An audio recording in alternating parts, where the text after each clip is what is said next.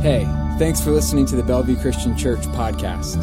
We're a church in Bellevue, Pennsylvania, where ordinary people are learning to live everyday life like Jesus. We believe that one way to learn that life is by engaging with an ancient but active collection of books called the Bible every single week. If this teaching leaves you with a question about the content or a story of what God is doing in your life, please send a message to hello at bellevuechristian.church because we'd love to hear from you. Well, good morning. Welcome. It's surprising to see so many of you here today. And if you've come to fill up on your bread and milk, I'm sorry, we're out, all completely out. I thought that'd be funnier. Anyway, you know, my name is Chuck and I'll be your host today. But we will, I always start off with a trivia question. How many of you or would admit that they're over 35? Now, how many, with the hands up, how many of you remember a movie called The Breakfast Club? The Breakfast Club. Oh, quite a bit. If you don't remember, I'll show you the, the video or the video, the, the, the poster that reminded you of it to spark your memory. Basically, the plot of The Breakfast Club was quite simple. You have five very diverse teenagers who are forced to spend detention together on a Saturday. And these are different teenagers. They all come from different social cliques. I don't know what you call them nowadays, but you know, you got the guy who basically is kind of a rebel, kind of the bad boy. You've got the, the loner, you've got the jock, you've got the popular girl, and the nerd. I don't know what they'd call them today, but basically you've got a lot of people, or five people, five teenagers with very diverse backgrounds. And they're kind of forced to come together on an all day detention and so, what you can imagine is that they come into that detention with, with their own set of lenses, their own way of viewing their world. Consequently, what happens very quickly is they begin to get in some arguments, and arguments that really almost result in fights, fist fights. But what you begin to see is as we go towards as they, as they go towards the end of the movie, what happens is that they begin to realize they have more in common with each other than they don't. They begin to realize that they are, they are all kind of subjects or, or, or um, products of peer pressure and products of parental pressure. And by the end of the movie, really what you see is that they've come to really kind of accept each other, understand each other in a new way. And as I thought about this series and I thought about this movie, I began to think, you know, that's kind of what God does with his church, doesn't he? He kind of takes all these diverse people and all these different backgrounds, throws them into one breakfast club, so to speak, and then he gives a certain amount of time. He expects you to spend time with these people. And then, you know, what happens over time, you know, sometimes you get into arguments, sometimes you might even get into to fights, hopefully not fist fights. But before long, if you spend enough time together, you begin to realize that you have something in common with each other your common bond in Jesus Christ. Anyway, we've been going through this series called Elephants in the Church. We've explained that most people know that an elephant in the room is basically a, a topic or an issue that everybody knows exists, but nobody wants to talk about. And really, that's what we're talking about with elephants in the church. We're talking about issues in the church that most everybody that's been in church long enough know that they exist, but nobody really wants to talk about because they are very uncomfortable. But if we want to be a healthy church, we can't avoid those topics. We need to confront them head on. And we use, in order to do that, we're using the book or uh, Paul's letter to the Corinthians, 1 Corinthians, to kind of as a guide to walk us through that process. Because if anybody knows how to, to deal with an elephant in the church, it is the Apostle Paul. Anyway, so we're looking at all these different elephants in the church. Last week we looked at the elephant that I suggested was the biggest elephant, was the elephant of non-discipleship. The idea that you might have a lot of Christians, people that are saved, but they're still pretty much immature. And because of that immaturity, they result, the immaturity results in all sorts of problems, not only in the church of Corinth, but in churches across the world today. Anyway, this, today we're going to talk about the second elephant, which I'm calling simply the elephant of division. We're not talking about math division here, we're talking about separation that is a result of conflict in the church. And again, in Paul's church, there was conflict. So much so that in verse 10 of chapter 1, he begins to address it. He says, I appeal to you, brothers, in the name of our Lord Jesus Christ, that all of you agree with one another, one another, so that there may be no divisions among you, and that you may be perfectly united in mind and thought. So again, up front, we know that there's conflict in the church. Conflict over a variety of issues, including even, a, even one that he's kind of personally involved with, one that kind of accuses, uh, or, or, one where really the people are engaged in kind of a popularity contest between him, between Paul, and this guy named Apollos. You know, we jump to chapter 3 and we can read about that where he says, Paul says, Are you not acting like mere men? For when one says, I follow Paul, and another, I follow Apollos, are you not mere men? So again, that was one of the many issues that was that Paul was addressing in the church. And he knew he had to address this. He had to address these issues from the get go. He had to nip them in the bud before they got out of control. And you think, well, why did he have to? Why was he so concerned with these divisions? Well, really, three reasons why. The first being is that the church itself, and the church in Corinthians, really the church across Asia at the time, was really kind of in its infancy. It was very unstable at the time. And Paul knew that if there was going to be divisions in the church early on, the stability of the church could easily crumble. And the church would never, and the church would fall, be, fall away before it even got its foot off the ground. But he also knew that divisions in the church would, could affect the witness of the church. That this church, again, was started, you know, in, in homes and that sort of thing, and people were watching to see what's going on in this church. You know, people were at the outsiders, they were kind of looking in. And if they heard about divisions in the church, they might say, Why would I want to join a church like that that's full of divisions? But really, again, it was important for Paul because, you know, to, to have division, divisions in the church was to kind of dishonor the really kind of like the dying prayer of Jesus Christ.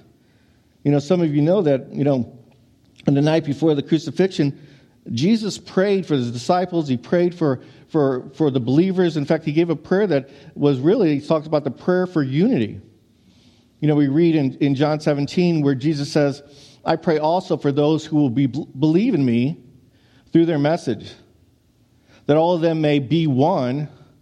Father, just as you are in me and I am in you, may they also be in us, so that the world may believe that you have sent me.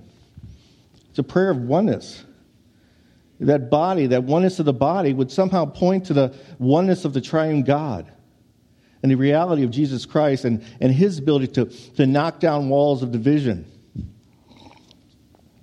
But as we know, unfortunately, divisions are as divisions in the church are as common as church potlucks. In fact, I recently read that there was a big fight in the church over, the, over whether or not they should serve deviled eggs at a church picnic.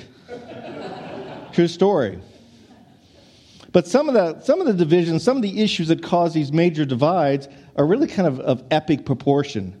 So much so that they, they've caused the church to split up in about 300, over 300 different denominations in the United States alone.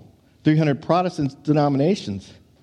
And what these issues often have to deal with is this, what we would call theological issues, or how you would interpret different passages in the Bible. And some common issues include is you know what's the what's the uh, proper mode and method of baptism? You know what's the proper way or timing of when you do the lord's supper or how you do it that sort of thing? You know how do you handle uh, how do you deal with uh, a worship a worship service? How do you how do you uh, accommodate the gifts of the spirit in a worship service? Or really even what translation of the bible is appropriate you know i spent three years down in, in johnson city tennessee and those people in the South, man, they're King James only people. I'm serious. So much so that they put it on their, their, their, their marquee. We are King James only church. And if you don't bring your King James Bible in, you're not a Christian. And that's serious. These people are passionate. So these epic issues, people are very passionate about. And some of these big epic issues, they kind of filter, they find their way into the local church. And so you're always dealing with those type of issues, especially if you're like us, we're a non-denominational church. We have people coming in from all different denominations telling you kind of way, the way we should do things. So we have to deal with that on a regular basis. Then you have all the other interior, internal issues. You know, internal issues that, that kind of center around competition between resources, between volunteers and, and financial resources. You know, that uh, um, issues that revolve around uh, different types of policy, uh, different types of change, because nobody likes change. And then you have a lot of issues that just occur simply because people don't get their way. In fact, we know that James speaks to this when he writes, What causes fights and quarrels among you? Don't they come from your desires that battle within you? You want something, but you don't get it. You know, I was thinking about this passage and reminding my granddaughter, our granddaughter Daniela, who she heard from her preschool teacher one time when she was throwing a fit. And she said, You get what you get, and you don't throw a fit.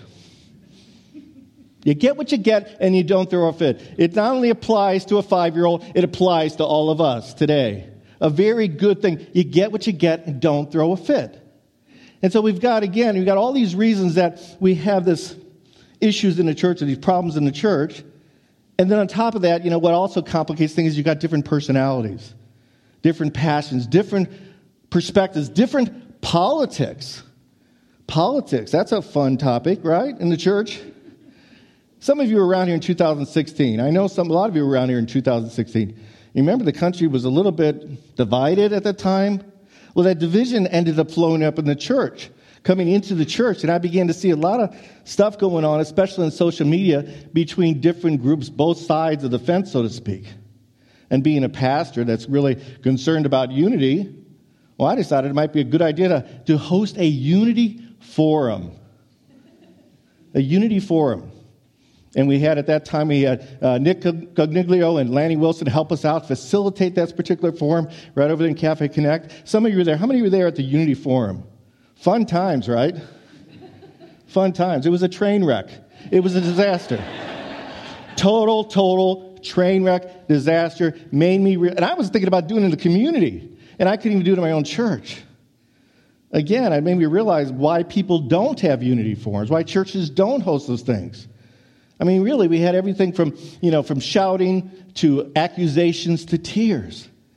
And by the time we left that forum, it felt like we had more disunity than unity when we came in, or more disunity than when we came in.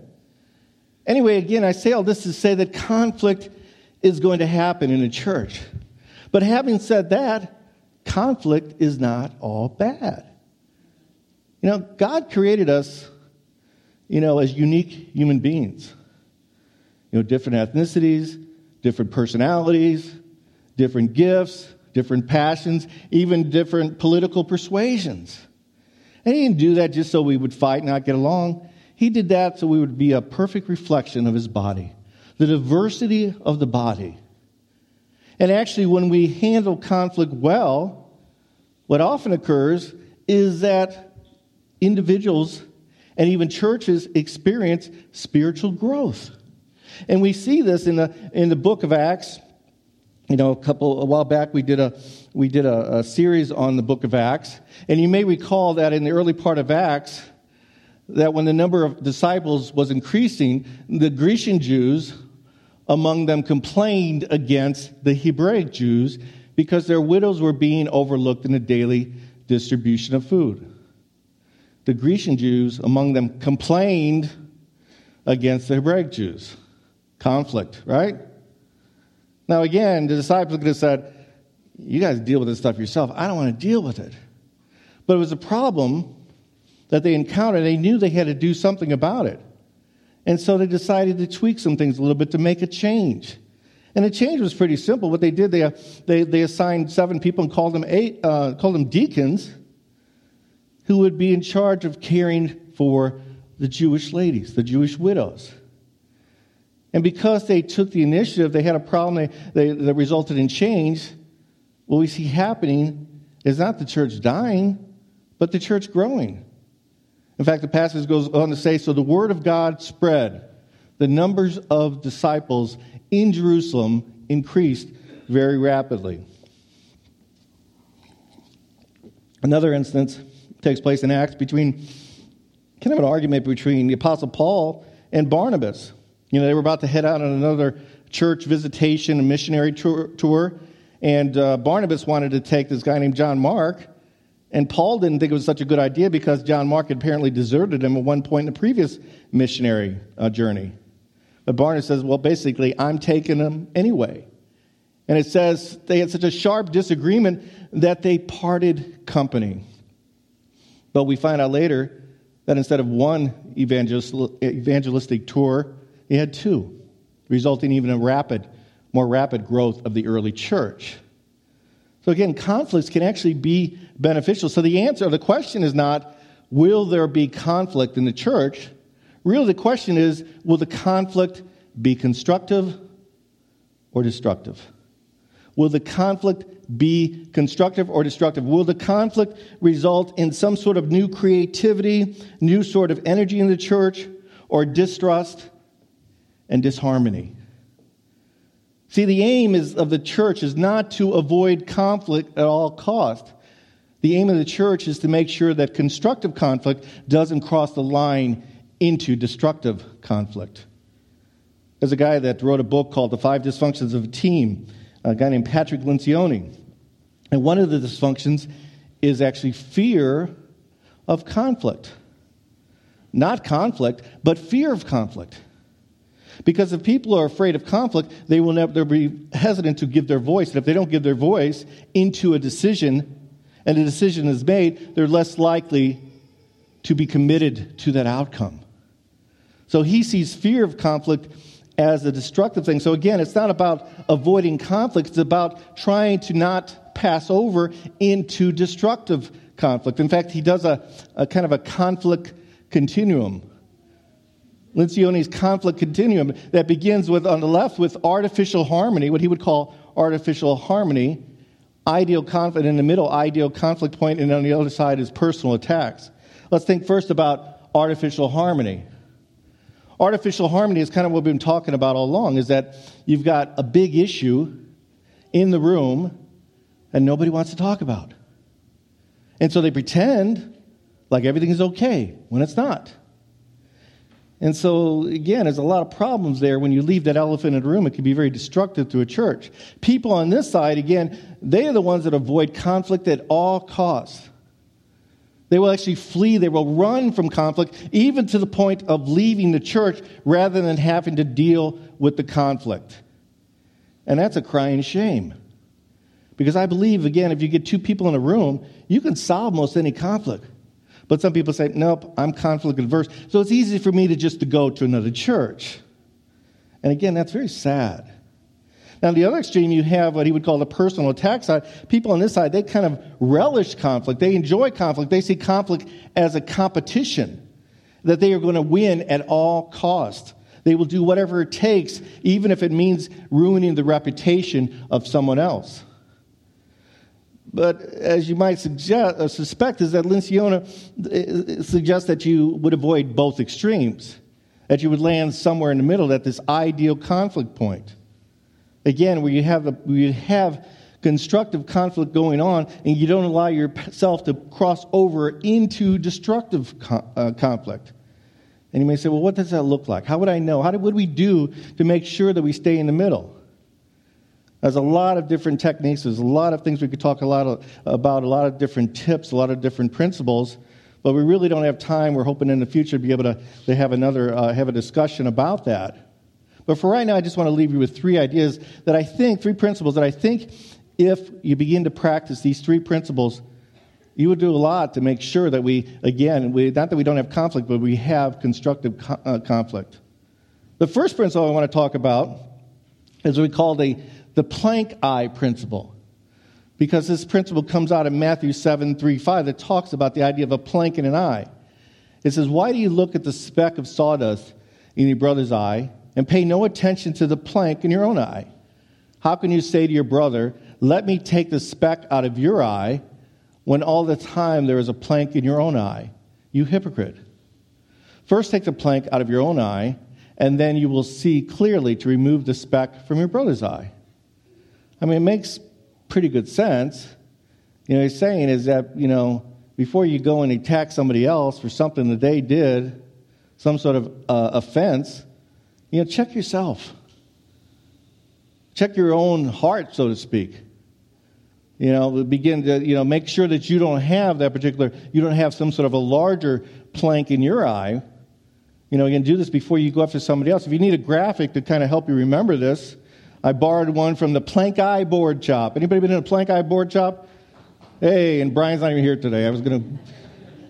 Brian Buck, he owns the uh, Plank Eye Board Shop. And again, I, I asked him if I could use his, his graphic. But I didn't ask him, I just thought I was using it. But I just, I just, and Brian's very accommodating. You know, I, I asked him, well, what, what, you, what was your intention for using this particular graphic? And after about 12 texts from him, I finally said, okay, I think I get it is that you saw yourself as judgmental towards people, but more than that, you saw the people were judgmental towards skateboarders. And so he created the, the Plank Eye Board Shop. Again, don't judge the skateboarders based on their appearance. So it's again, it's a reminder that we just have to examine ourselves to make sure that we don't have any offensive way in us. In fact, a good passage that speaks of this is, is Psalm 139, where it says, you know, David is saying to God, Search me, O God, and know my heart. Test me and know my anxious thoughts. See if there's any offensive way in me, and lead me in the way everlasting. In other words, check my spirit. See if I did anything that might have contributed to this whole mess something that I may be harboring inside, some sort of attitude, some sort of bitterness that I've allowed to take root in me. And once you do that, you might find that you're the one that needs to be apologizing. And so, again, that's the first principle. The second principle is one that if you've got kids, you're probably going to be pretty familiar with. It's called the frozen principle. Any of you have heard that song, that annoying song, Let It Go? Let it go. I'm not going to sing it. I tried it before. It's like slam the door and go. I don't know the lyrics. Would you go up there and play a little? No, okay. But you know what I mean. Again, the idea of letting go. Actually, this is a biblical idea. In fact, if we look in the, in the book of Proverbs, we see the let it go principle. Where the writer writes, A man's wisdom gives him patience. It is to his glory to overlook, let it go, or let go of an offense basically what he's saying. Overlook, let it go. The point being, again, some of these offenses are so, so small, so trivial, that you just got to let them go.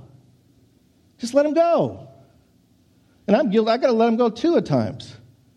And in fact, if you're taking the soul training class that we've been teaching the last two weeks, we talked about spiritual disciplines. And I would say letting it go is a spiritual dif- discipline. You have to train yourself. You have to train your spirit to be able to let things go. And let it go by let it go, I mean, just you don't talk about it anymore. You don't gossip about it, you don't talk about it, you don't dwell on it, you don't allow it to grow into you, into some sort of an angry fit until you kind of explode to another person. You let it go. Basically, do what Jesus does for each of us every single day. You show mercy and forgiveness, the same type of mercy that He shows to us dozens of times during the day. And you just have to do it once. But He's saying, but again, the idea is that, you know, you, you don't want to add any other burdens to people's lives than necessary. Because most people have a lot of burdens. You know, one thing I've realized, one thing that's very clear to me lately, is that most people, especially if you have children, are carrying a major burden, burden around in their life. They are. You know, occupying a third of their brain sometimes. And I was actually reminded, we were talking to Andrew Sassman and I were talking the other day over breakfast that, you know, that uh, I think there's a story about a, a, a, man that was in a restaurant one day with three kids, and the kids were running around like crazy. You know, being real annoying and just upsetting everybody in the restaurant. That finally somebody get up and says, Can't you control your kids? And the guy was kind of caught off guard. He said, I'm just really sorry. He says, I'm just still adjusting to the fact that I lost my wife in a, in a wreck last week. Again, people are carrying around burdens that we have no idea of. So all it's saying is just realize, you know, you have burdens, other people have burdens. You don't need to add another burden to the burdensome life. You got to let it go. Now, there's times, though, that it's too hard to let it go because, it, especially if it may be potentially damaging to an individual, to yourself, to other people, or to the church as a whole. And if that's the case, then you've got to kind of look at the, uh, the last principle, which is the Matthew 18 principle. And the reason it's called the Matthew 18 principle is because it comes out of the 18th chapter of the Gospel of Matthew. And it's probably one of the most straightforward directives by Jesus on how to deal with conflict.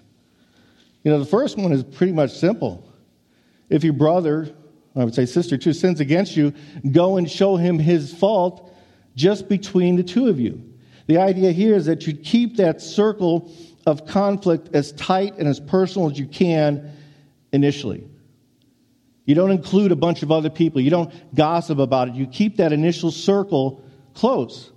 You go to the person who offended you. And what you find out is that maybe you had a, just a misperception all along. Maybe the person didn't even know that he or she did anything to offend you, that there was no ill will intended. And I would suggest that 70% of the problems in the church could probably be solved if people just follow this basic principle.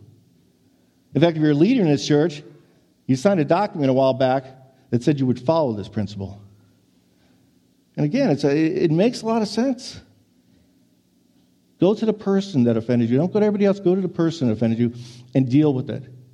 And again, it may be quickly resolved. But in some cases, you have a situation where a person just, they just don't listen.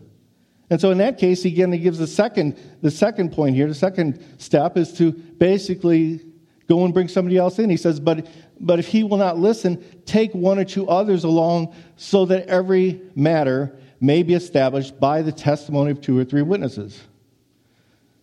What he's saying is just invite a third or fourth person in there. You know, when you maybe maybe you just cannot see eye to eye, you know, and you can't just agree to disagree. You feel like you need to get this resolved, so you bring in a third or fourth trusted person. In the world, they'd call that a mediator to help give both of you kind of a whole new, fresh perspective on everything.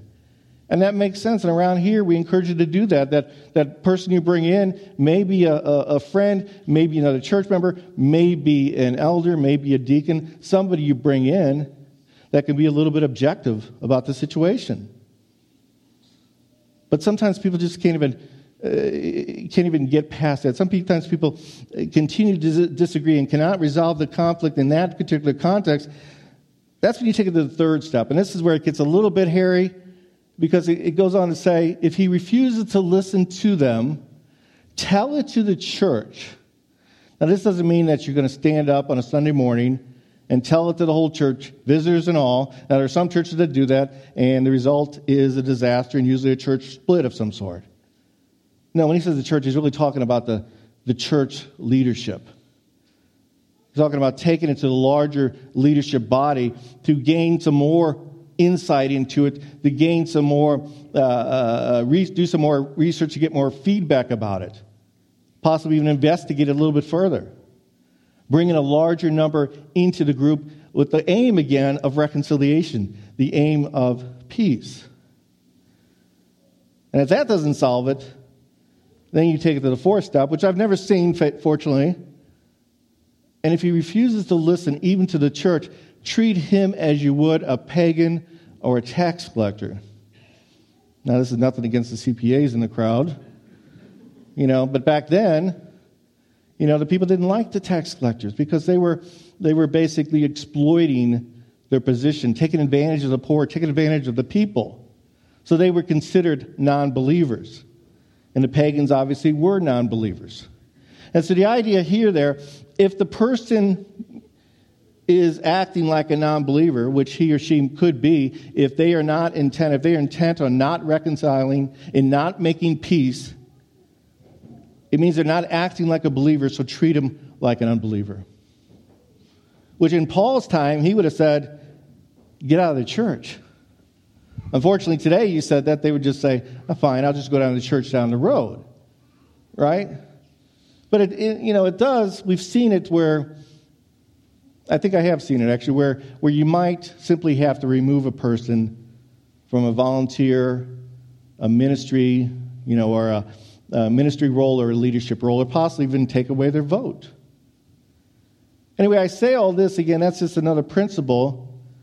You know, just again, uh, just to, to help you understand it, yes, conflict, you know, happens and there's a healthy way to handle conflict.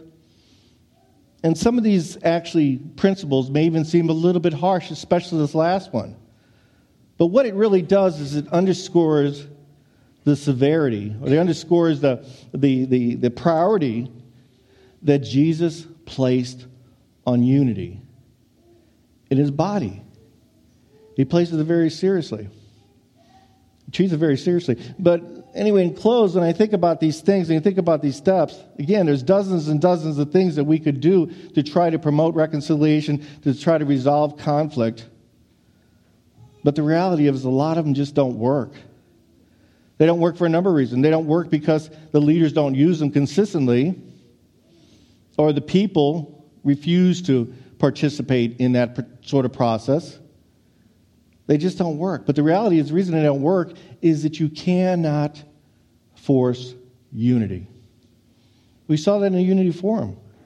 You can't force unity. You can't, can't do like when I do when I was a, my kids were young. I tried to give, when they were fighting, you get them both together and force themselves to kiss and hug. You cannot force them to like each other. You can't do that. It won't happen. But what you can do, and what we should do on a regular basis, again, you, you, you point people to the common unity that we have in Jesus Christ. At this point, I'm going to quote my son Austin. He didn't know he was going to be quoted, but he wrote a nice article about the Unity Forum that we can get you copies of if you want to read it. But he made a very profound statement at the very end. He said, No one can create unity with a Unity Forum. If that's what you're trying to do, we will always leave feeling like failures. The best we can do is point to the unbreakable unity we have in and through Jesus Christ. A unity that depends not on whether we can agree on, on everything or how well we can avoid the hard conversations, but on what Jesus did on the cross thousands of years before any midterm election. Let us pray. Thanks for listening. If that teaching moved you or left you with questions, let us know by sending a message to hello at bellevuechristian.church. And be sure to subscribe to this podcast for a new teaching from us every single week.